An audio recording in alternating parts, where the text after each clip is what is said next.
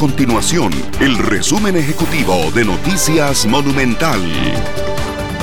Hola, mi nombre es Fernanda Romero y estas son las informaciones más importantes del día en Noticias Monumental. Los funcionarios del Ministerio de Educación Pública deberán estar vacunados contra el COVID-19 antes de iniciar con el curso lectivo del 2022. De lo contrario, se les abrirá un proceso disciplinario, según comunicó el Departamento de Recursos Humanos de la institución. Las empresas enfrentan dificultades para contratar guías turísticos para atender la reciente reactivación del sector, ya que una gran parte migró a empresas de call center.